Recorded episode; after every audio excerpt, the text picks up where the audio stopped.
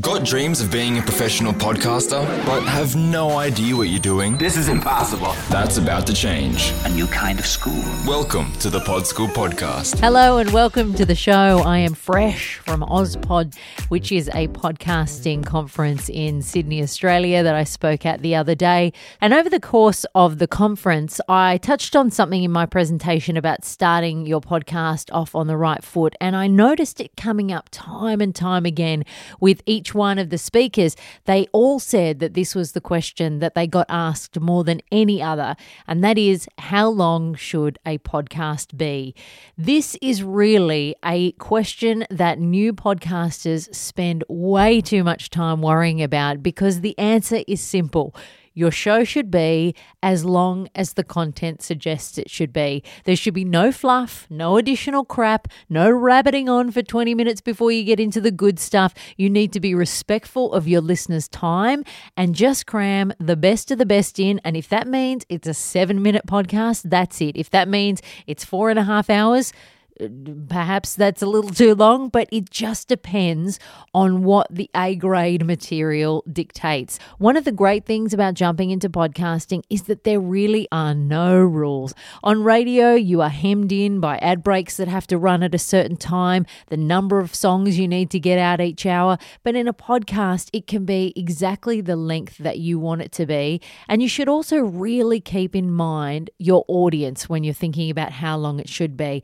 If you are doing a podcast for travelers who are going to be sitting on lengthy 20 hour bus rides through South America, then maybe a longer podcast is going to be exactly what they're going to want to pass the time. But if your podcast is designed for busy mums, then there's nothing to say you can't make a 10 minute show. If that's enough time to feature your content, they might be really happy to have something that they can ingest in a really short amount of time and then not have to pause and come back to it. James Cridland is a radio futurologist, and he was also talking at Ozpod.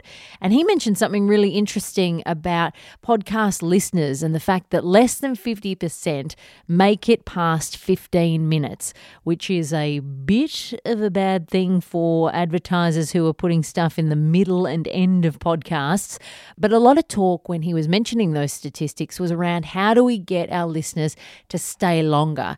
And the truth is, the way you get them to stay longer is to have good content that's riveting the whole way through. And maybe a better question is could our podcasts be shorter? Ideally, you don't want your listeners to have to pause and come back to their content because people are subscribing to more and more and more shows. I certainly know in my feed, I can't make it through all of the shows that I'm subscribed to. I feel like it's a full time job. So when I pause something, I tend, unless it's a show that I really, really love, not to go back to it because I'm trying to get through as many shows as possible. So it's good to keep that in mind when you're creating a show that you want your listener to be able to gobble it all up and not have any leftovers that they need to worry about coming back to. You always want them to get to the end of the episode and go, gosh, that was over quick. Not think, oh man, there's another 40 minutes and I've got to do all this stuff and I want to listen to another show. Less is always going to be more, not only from the audience's perspective, but from your perspective. It's important to think about what is genuinely achievable for you day in, day out, or week in, week out.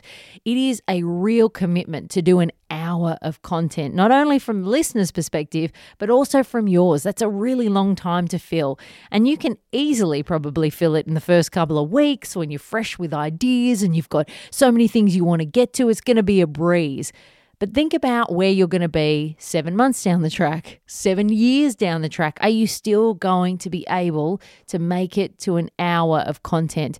It's really important from your perspective, too, because you've got to put in the time every week to get this out into people's ears that it's something that's actually achievable. And an hour is sometimes really not achievable. With my podcast, you've got to start somewhere. I usually chat for an hour, sometimes longer with the guests, but we're covering an entire career. So it's very hard to squeeze that into 20 minutes. But if you're doing a show on your own by yourself, you don't have a co host, you don't have an interview subject that you're mining and you want to go on a journey with that person, then shorter can sometimes be much better from your perspective. The other thing that's going to happen if you have a long show to start and then you start pairing it back is that your listeners we'll crack it at you. This happened to me with our show, Paul and Rach. Originally, we did this. We started out at an hour because we were fresh with ideas. We had a lot of stuff. We hadn't worked together in a few years. We'd done a radio show years ago. We were getting back together. We were all excited. And it was a real breeze to fill an hour those first couple of shows. But then, of course, life gets in the way. You can only fit in half an hour record time. You don't have a great day one day, so you're not going to include all of the bits and pieces.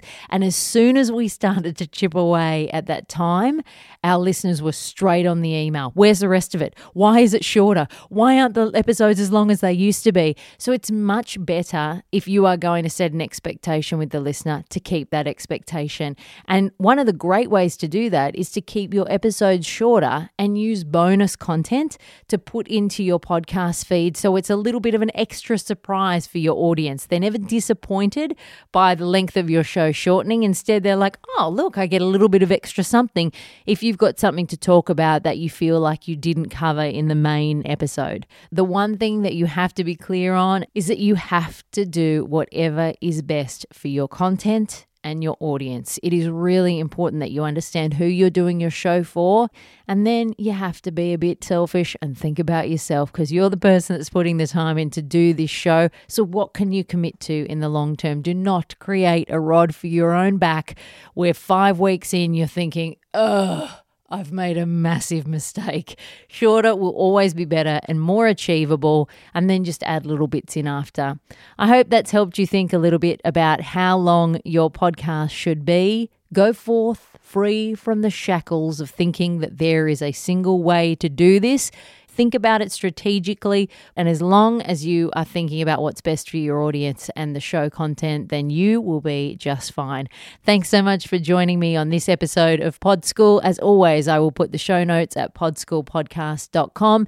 And if you'd like a little extra help, you can check out my online podcasting course at podschool.com.au. I'll see you next week. And until then, happy podcasting. That's all for today.